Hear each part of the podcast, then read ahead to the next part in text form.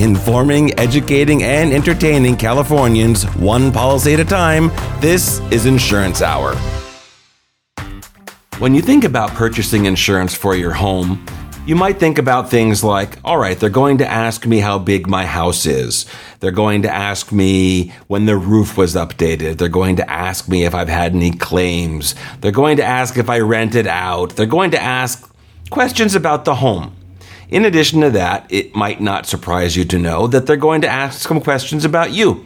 How old you are, what type of work you're involved in, do you have any type of business you run out of the home, things like that. These are items that will have an impact on your insurance premium, therefore, they will need to know them up front. Makes complete sense. How about Assembly Bill number 3067, which was just introduced to the California Assembly February the 16th of 2024. Would you like to know what it is? Well, like it or not, I'm going to tell you.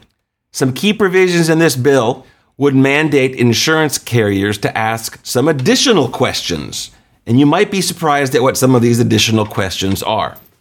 From January 1st, 2026, it will be a requirement for insurance applications, right? So, this is something that the insurance carriers need to change their applications to inquire about the existence and storage of firearms in a household. This includes whether the firearm is kept in a locked container or in a vehicle parked on the premises. So, let's make this a little bit easier. If this bill becomes law, it will then require insurance companies, when you're purchasing a property insurance policy, to also ask the question Do you have a gun? And if you have a gun, where is it kept? Is it kept locked up or not? Now, at first blush, you might stop and say, uh, why? What does this have to do with my home insurance? Well, the answer, first of all, is people get hurt with guns. Liability policies will pay for sometimes policies providing, coverage providing, injury and damages caused by firearms. However, why is the legislature getting involved in this, right? Are they trying to help the insurance companies have different factors to rate policies based on? Well, there's a second part of the potential bill. Insurers will have to deliver an annual report starting January 1st, 2027, so a year later, two to the Department of Insurance in the legislature, providing information on the number of people that have guns and the way they're being stored. However, they do have to exclude all personal information from that report, meaning no names, no addresses, no phone numbers. This is simply something that the legislature wants to be able to have access to to be able to say, okay, now we know there are X number of homes that have a firearm. There are X number of homes that keep the firearm in their car or that keep it in a locked container. By the way, the locked container is, uh, it sounds a little bit nebulous. Believe it or not, you can find what locked container is, what it actually stands for, and what the definition is by section 16850 of the penal code. So they're, they're referencing that in the bill as well. So, what this distills down to is if this bill passes, it will be another place where you will need to provide information about firearms. Now, at first blush, you might say, well, wait, there's already a registry, right? When I purchase a gun, I have to register that gun. That is true. If you're purchasing a gun legally, you will be required to have a license, you'll have to pass a test, and you're going to have to register that gun. As a matter of fact, if you receive a gun as a gift, if a parent gives you a gun, perhaps it's a birthday present, who knows? You need to register that gun. You're not supposed to have firearms in your possession or in your pro- in your property that is not registered. Well, not everybody does this, I'm sure. And because of that, this is another avenue that the state is trying to go through to try and find out about those weapons that are out there. I think it will be interesting to find out what will happen between the number of registered guns versus the number of guns that are disclosed on property applications. I suspect if you don't register the gun, you're probably not going to answer that question honestly on your insurance application. Guess what? We've talked about this before.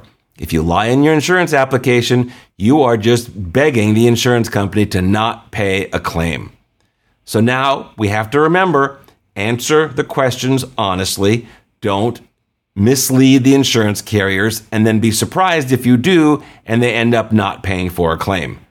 The last part of this that is important to keep in mind what is the insurance carrier going to do with this newfound knowledge?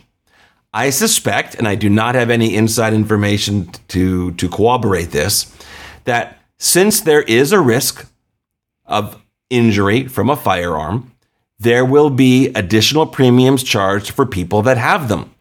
Well, my guess is that's not going to take very long for people to figure out, and that's going to make it that much more difficult to get people to actually answer that question honestly. Or, what happens if someone says yes, they have a firearm, and no, they do not keep it in a locked container? Is that going to become grounds for an insurance carrier to decline coverage? Or to or to or to perhaps surcharge a policy? There are a lot of unknowns with this.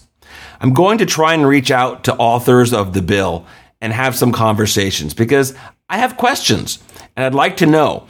And one of the things I really would like to know is what is it that they're looking to gain with this information? I'm really curious because I can see how it could benefit an insurance company, for example, to have that information. I'm not sure I see how it benefits somebody in the legislature to be able to have that type of information. So stand by, keep tuned in, keep listening. Remember, you can find me here as always, or also online at insurancehour.com, also on YouTube or your podcast aggregator of choice. We will be following up with this bill. We will try and reach out to the sponsors of the bill. Again, it was just introduced. So, not a lot of information other than what I've given you so far. And I will let you know what I'm finding out, and we will get the people on the show to discuss this as time goes by and as the bill moves through the channels, on and on. As you know, right now, it's just a proposed bill for law. Believe it or not, that is all the time we have for now. If you missed the live broadcast, please remember you can watch this show and previous shows on YouTube or subscribe to the podcast. You'll find Insurance Hour on Apple Podcasts, iHeartRadio, Spotify, TuneIn, and even on Amazon Alexa. If you have questions you would like answered, please email questions at insurancehour.com or call 559 656 0317 educating and entertaining Californians one insurance policy at a time. This is Insurance Hour. The show is dedicated to Shamrock Papa.